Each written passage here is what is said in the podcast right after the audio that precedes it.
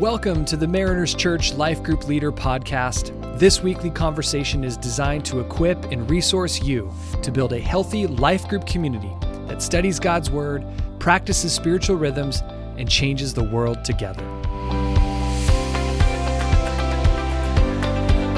Welcome back to the Life Group Leader Podcast. This is week two of Return to Love, our study through the book of Ruth. And while this is a short series, only three weeks, this second week is going to be a beautiful conversation about redeeming love or, or really redeemers. Who are the redeemers and how does that point us towards the future story of redemption that is coming in the person of Jesus? And so, Jeremy, why don't you give us just an overview of this week's big idea? What's the intent for our conversation? Yeah, so this week we see that in the story of Ruth, in the book of Ruth, uh, there are two redeemers. We see Boaz very literally as the kinsman redeemer, and we'll talk a little bit about what that means in, in that culture. Uh, and that ultimately it was God who was the one working uh, through their circumstances and working through Boaz to meet their needs. So ultimately, God was the redeemer for Ruth. Uh, but then, as you pointed out, it also points us uh, the imagery is going to point us forward to Jesus and how he's going to be the ultimate redeemer for for all people uh, and all of, of God's family. So um, this week, uh, I like that you even mentioned the the short story. Uh, I want to remind people about the the resources linked at the beginning of of each guide.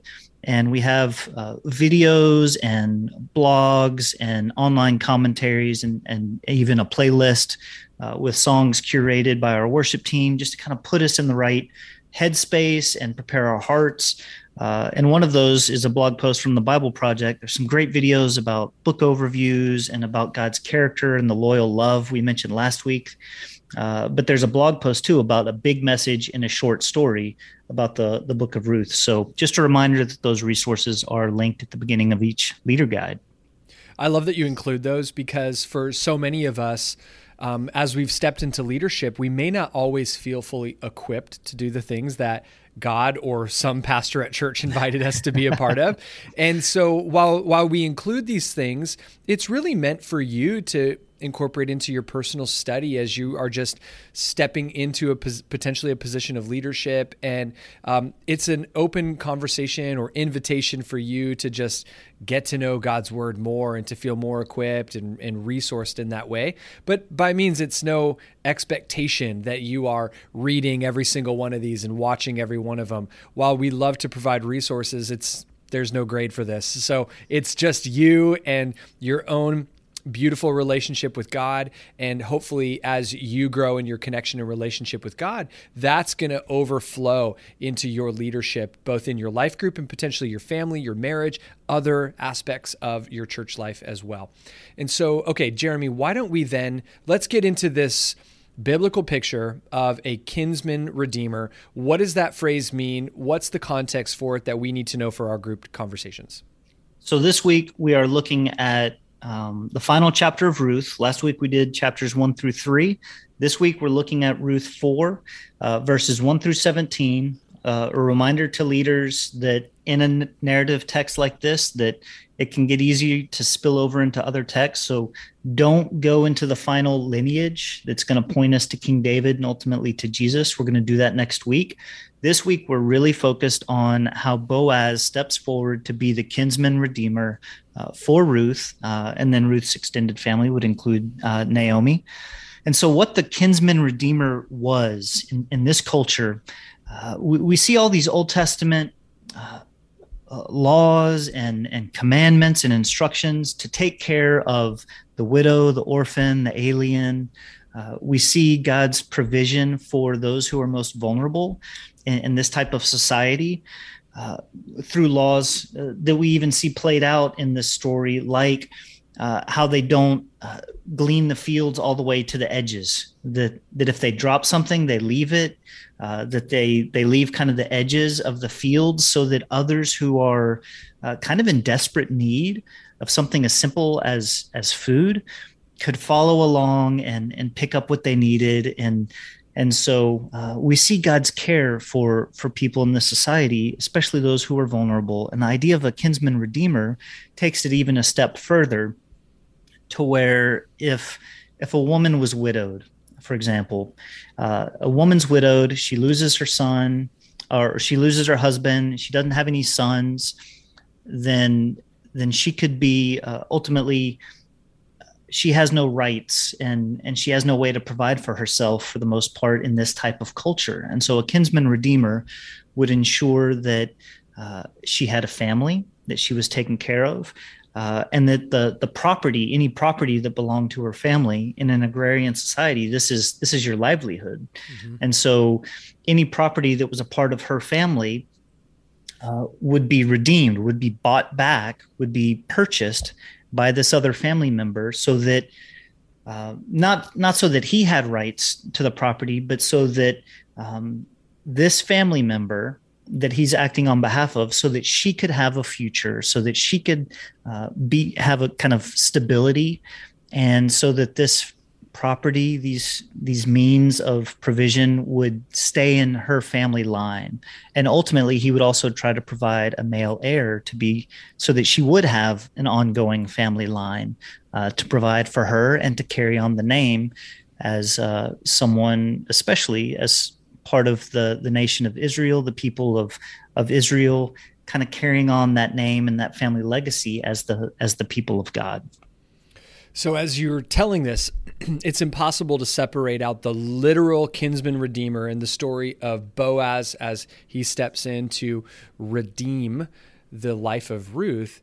It's impossible to separate that out from also the biblical narrative of what God through his son Jesus has done for for all of us. And so when we talk about two redeemers, what we're saying is there is a literal redeemer, a kinsman redeemer named Boaz, and there is also this um, metaphorical picture that Boaz represents this future redeemer who will do the very same things. You get a picture of the powerless, those who cannot save themselves, the ones who are in desperation and need because of loss in their life.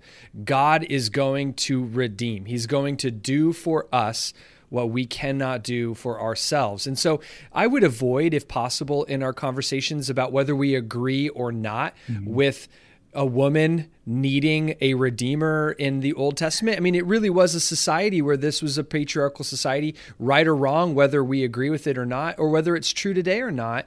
It is the reality of in which Ruth's life was. Uh, she was widowed, and she would have been, for all intents and purposes, abandoned, forgotten. Yeah pushed to the edges of society. And that is where not only do we see Boaz come in and save and rescue, but it's also for those of us who now think about our life today, whether we like it or not.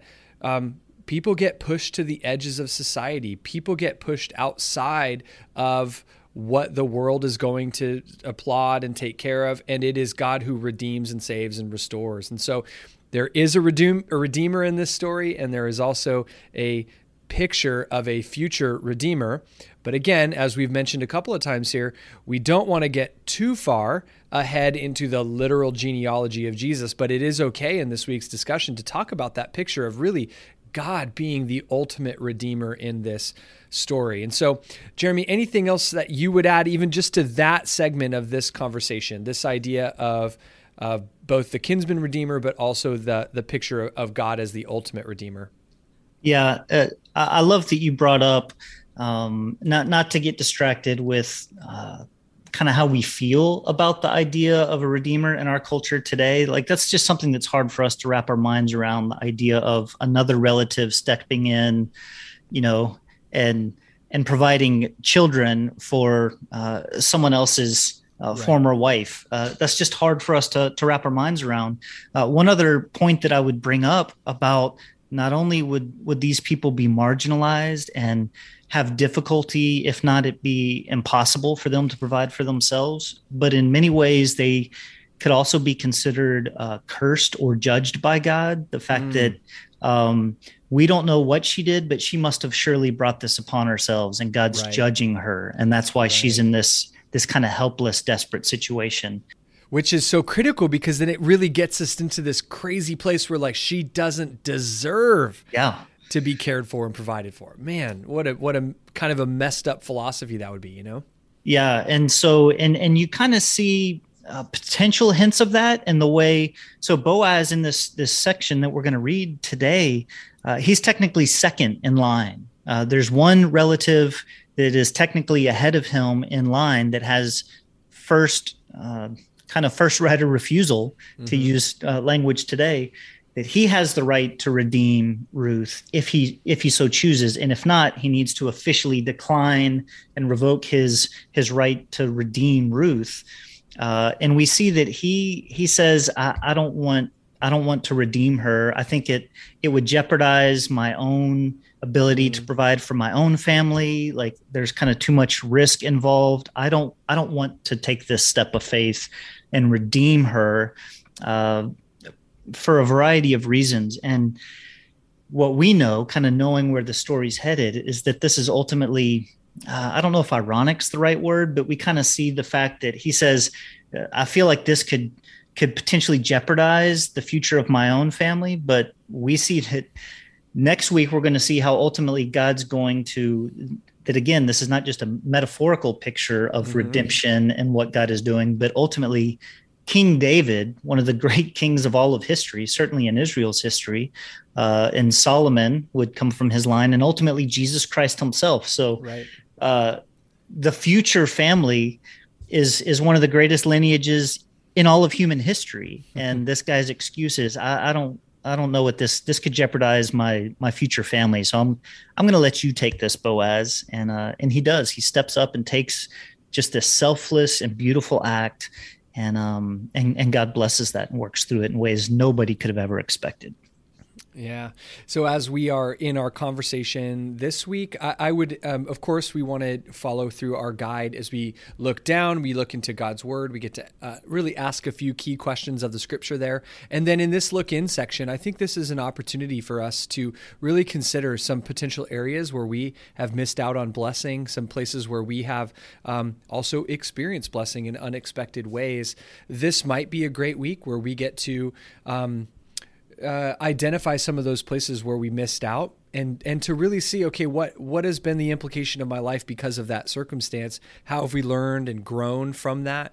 But then also where are some places where we can celebrate with one another where God has unexpectedly blessed us and he has been that redeemer that provider the one who has when all hope was lost when all things seemed to be um, you know, impossible, God stepped in and he did what only he could do. That's worth celebrating. And I love when our life groups take a moment to just go, you know, that that's not normal, right? Yeah. Like what God did for you is beautiful and it is worth celebrating and it is worth sharing as well. so, if one of those things come up in your group this week, pause, acknowledge it praise God for it because that's the kind of beauty that we get to experience in the church that really most people don't even understand outside of the church. And so acknowledge it, man, because it is an, it is an incredible thing. So, Jeremy, any final thoughts for us today? Uh, just that reminder that that you brought up last week. Don't forget if if anything was especially meaningful uh, to you or anyone in your group, especially helpful or challenging or convicting uh, from the weekend teaching or, the weekend worship, uh, any part of the, the service in your time together corporately, uh, be sure to bring that up and provide those opportunities for people to share that as well as it relates to what we're seeing uh, here in God's Word. Amazing. Well, thank you, Jeremy. Life Group Leaders, we are so grateful for you. Enjoy your second week conversation, and we will join you next week as we wrap up Return to Love. Take care.